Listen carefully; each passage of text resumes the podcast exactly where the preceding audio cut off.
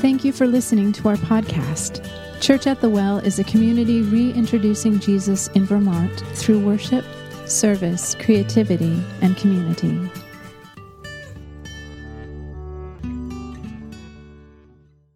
Well, I want to introduce Jordan Bay to you. Most of you know Jordan. Jordan has been with us now for two years. Two years ago, Jordan moved up from the Experience Community Church, which is located in Murfreesboro, Tennessee. And, and Jordan felt God call him up here to help us here in Vermont at Church at the Well. And he's been a real gift. And for two years now, he's interned and he has volunteered his time and he's worked in setup and tear down pre pandemic. He did all of our sound ministry and audio pre pandemic. He's done kids' church. He's helped with our financial assistance and led that team and giving out financial assistance to those in need. He's led small groups. He's done a number of things that he's contributed to our church, and we're really grateful for him. He is going back home to Tennessee in just a matter of weeks. And so we wanted to ask him to preach in, in one more time before he heads back. And so let's just pray for Jordan as he uh, shares with us, and let's pray for our hearts that we could receive the word he has for us today. Let's pray. Heavenly Father, we thank you for for Jordan, for calling him here to Vermont, to Church at the Well, to, to, to help us and to be with us. And Lord, I pray that everything that you have deposited in him um, uh, would be a blessing to him. And I pray, Lord, that, that what he has deposited in us would stay and remain and, and, and, and increase our fruitfulness. Lord, as he opens God's word today and preaches, we ask that you would give us uh, hearts that are open and ears to hear uh, what you're saying to us. And we ask all this in Jesus' name. Amen. Take it away, Jordan. Good morning, church. Uh, it's so good to see y'all and be here with y'all. Thank you so much for having me. If uh, you're new here and you're just tuning in, um, I'm Jordan. I am on the team here at Church at the Well, and thank you so much for coming out and listening to me give a little sermonette. Um, I hope your weeks are going well. I know this past week when I'm recording this, the days have been super nice here in Vermont. Um, and right now, uh, it's predicted to rain on Sunday, so I kind of hope that that doesn't happen. Uh, that'd be really nice to not have to deal with rain. Um, I think personally, rain is my least favorite kind of weather. So, um, just a little bit about myself. if y'all haven't noticed, uh, or if you're new, we're looking at different names of God that people give or he's given himself throughout the Bible. Today we're going to be looking at God's name Jehovah Jireh. It means the Lord will provide or provides, whichever. Um, it comes, whichever translation you use, um, it comes from a story in Genesis 22. It's a name that Abraham gives. And here we see that God um, wants to test Abraham. It's a very real, uh, heavy story. Um, and I don't want to just um, minimalize that. Yeah, that's, that's the word I'm looking for. Um, so, after a major agreement with a local ruler that gave Abraham a lot of resources and wealth, we see God coming to test Abraham. And we know pretty honestly straightforward, like it says that God comes to test. Kind of, and verb, depending on how a translation is, that's pretty much what it says, though. And how he wants to do it is by telling Abraham to sacrifice his only son. And his son's name is Isaac, and he's a miracle child. And um, basically, Abraham, uh, God tells Abraham, He's like, I'm going to bless the world and every nation through your genealogy, and you're going to have tons of sons, and you're going to have a massive family. You're going to have one, it's going to come through one son. And so they hear that, and they kind of don't believe it because they're so old. And so they basically take God's promise and try to fulfill it themselves instead of letting God fulfill his own promises. Um, and it becomes a really bad story. And basically, him and Sarah finally have Isaac, and he's a miracle child. Um, and so they're on this mountain on the way to uh, to to worship, to have this sacrifice, and Isaac doesn't know about this test, um, as far as we can tell, because he asks, um, "Where's the lamb to be sacrificed?" They have everything, they have everything else, but they don't have a lamb to be sacrificed. We see in Genesis 22 8 through 14, it says, Abraham said, God will provide for himself the lamb for a burnt offering, my son. So they went both of them together. When they came to the place of God which God had told him, sorry, when they came to the place of which God had told him, Abraham built the altar there and laid the wood in order, and bound Isaac his son and laid him on the altar on top of the wood. Then Abraham reached out his hand and took the knife to slaughter his son. But the angel of the Lord called to him from heaven and said, Abraham, Abraham. He said, Here I am. He said, Do not lay your hand on the boy or do anything to him. For now I know that you fear God, seeing you have not withheld your son, your only son, from me. And Abraham lifted his eyes and looked, and behold, um, behind him was a ram caught in a thicket by his thorns. And Abraham went and took the ram and offered it up as a burnt offering instead of his son. So Abraham called the name of that place Jehovah Jireh, the Lord will provide. As it is said, to this day, on the mount of the Lord it shall be provided. Now, this is a heavy story. Um, and I don't want to discredit that. And I kind of wish I had a little bit more time to flesh out some of the questions that I know people that first time hearers, maybe people that just haven't studied it at all, um, and were asked or addressed these questions. Uh, I wish I had more time to flesh it out, but um, unfortunately I don't. And bef- I want to say, before I started following Jesus, I went to a Christian private school, and this was a, this story was actually a massive hang up for me. Um, first off, how can Abraham be willing to kill his own son? Why would God ask him to do so? There's so many questions that I wish we could explore together. Um, but if you're willing and able, you can just reach out and a pastor will get with you and would love to explore those questions with you. Um, but I also want to say, um, one thing that you multiple studies have shown is that people don't read anymore. I mean, they do, but they don't read intentionally. Majority of people they just skim through things. You know, like that weekly email at work that you're supposed to read. Um, it was like supervisor comes up and is like, "Hey, did you read my email?" And you're like, "Yeah, yeah, yeah, yeah." I'm like, "What do you think about this? What are your opinions on this?" And you're like, "I don't remember that." Um, so I believe, um, that when you sit down, and you read this, I think you can pick up little clues to see what was going on in Abraham's head in this moment. We know that child sacrifice was actually a very common thing. It's very, very sad. It's a terrible, terrible thing. It's really common. So to hear, you know, God say like, "Hey, sacrifice your son," you're gonna be like, "Okay, well, thought you weren't one of those gods. You haven't asked us so far, but okay." Um, and we know, we also know that from verse from verse five in the same chapter that Abraham intends to come back with Isaac alive because he says, We're going to go up the mountain to worship, and then we will come back. We will come back.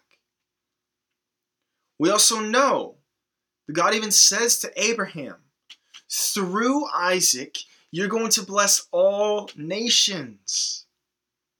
In the book of Hebrews, this is in the New Testament It's kind of reflecting on the faith of the people before us. Its author talks about this how Abraham trusts God, trusts God will provide his promise even after this sacrifice.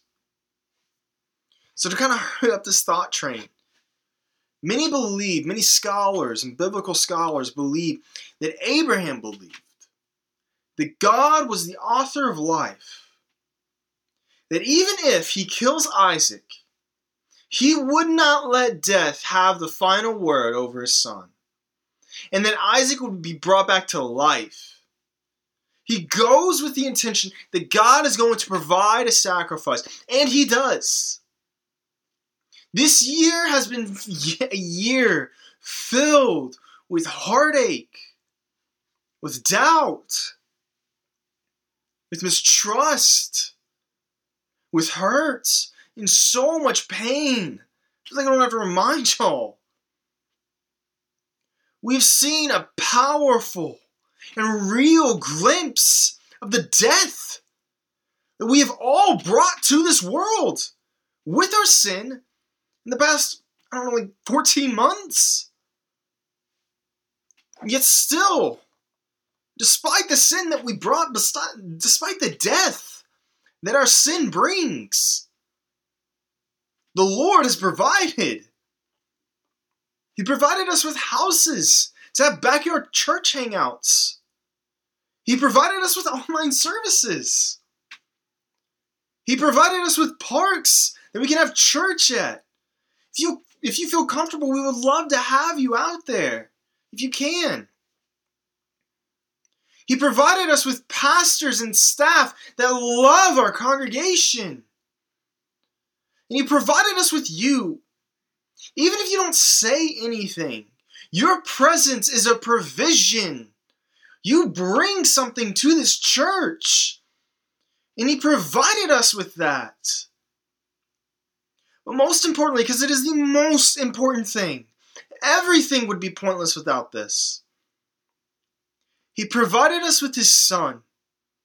The only innocent person in the entire world died because you and I decided that we know better. And we chose death. Out of all the creation in the entire world, only one type of creation looked at God and said, No! It was us. But he would not let the consequences of that decision have that final word on us. He would come as a depend- dependent baby. He would die. He would resurrect. And you call us to something far greater than we could ever imagine. However, truly I tell you,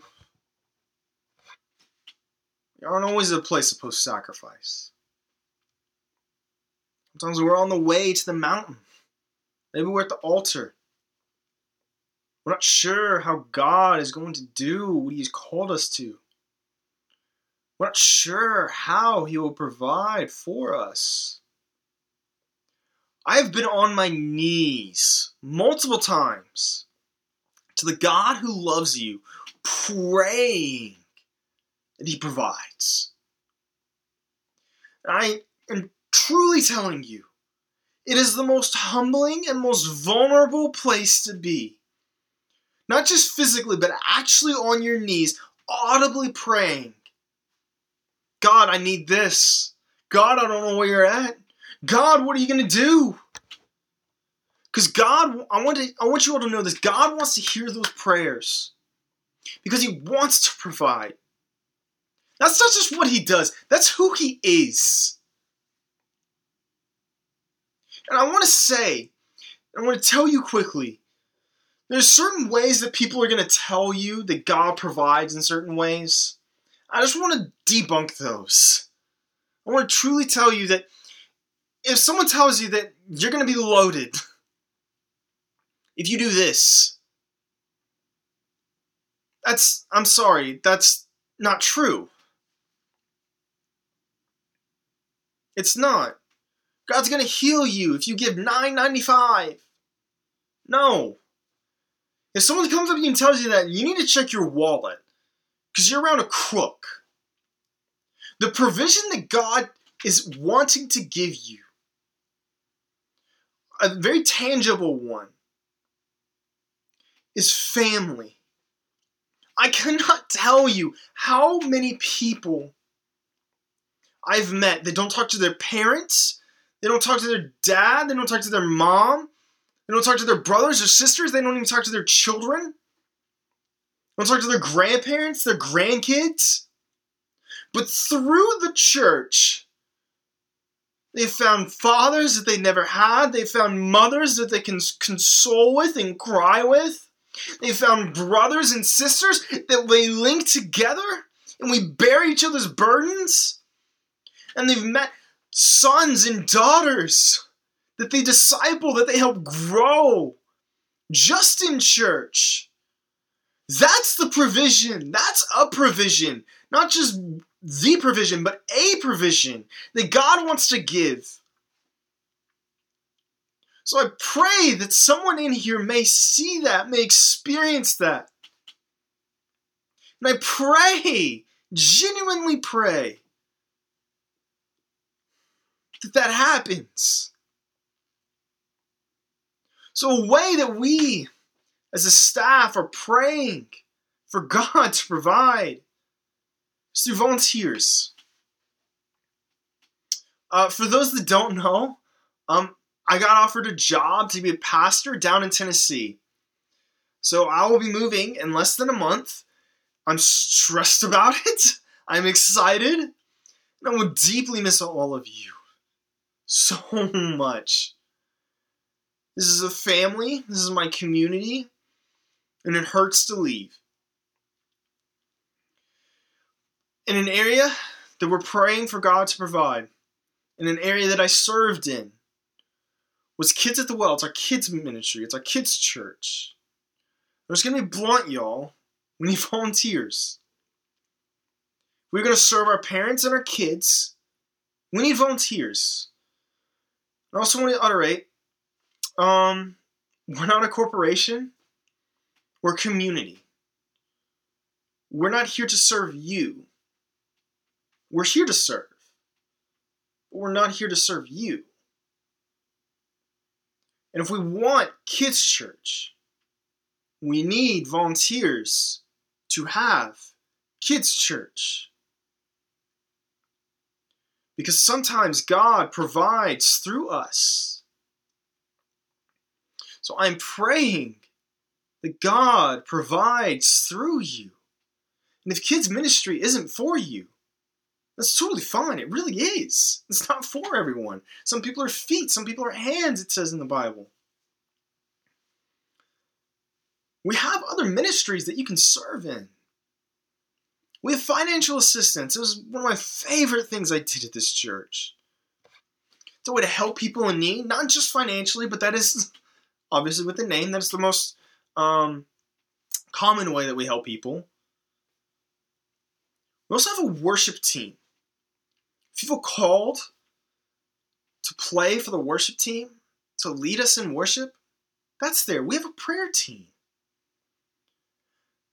There are multiple ways God can provide for us.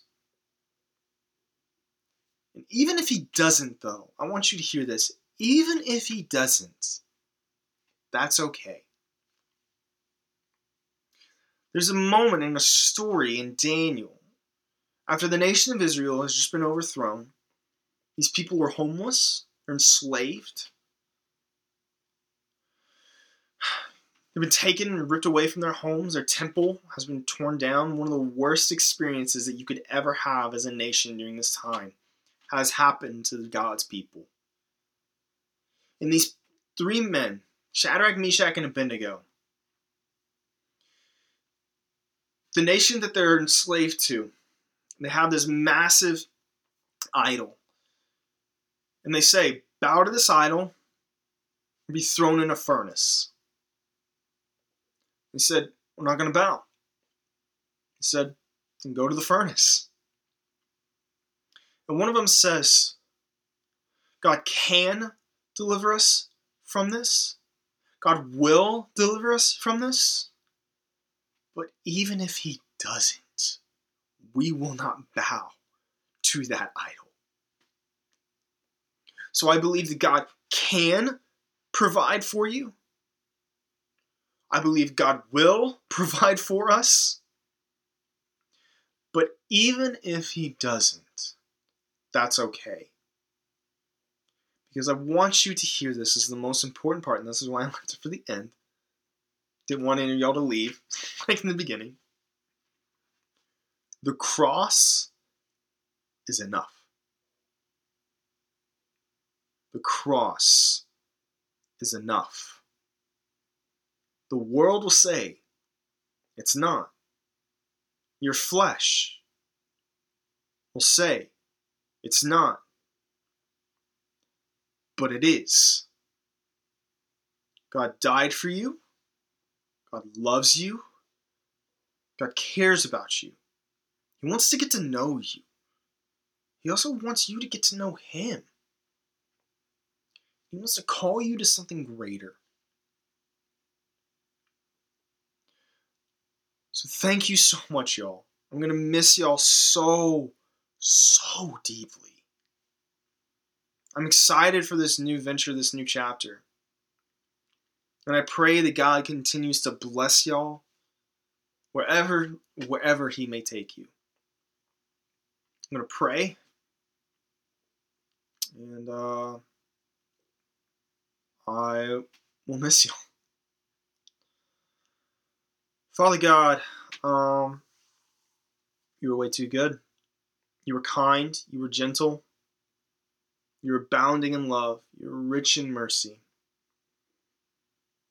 God, as we gather before you as your humble servants, as your friend,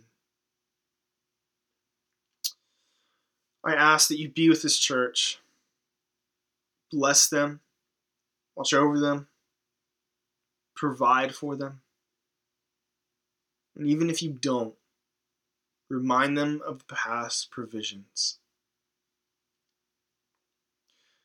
So, God, I pray this in your matchless, holy name, the most important name there ever is. In Jesus' name, amen. Amen, friends. Blessings, and I hope you all have a great rest of your week. I love you all so much.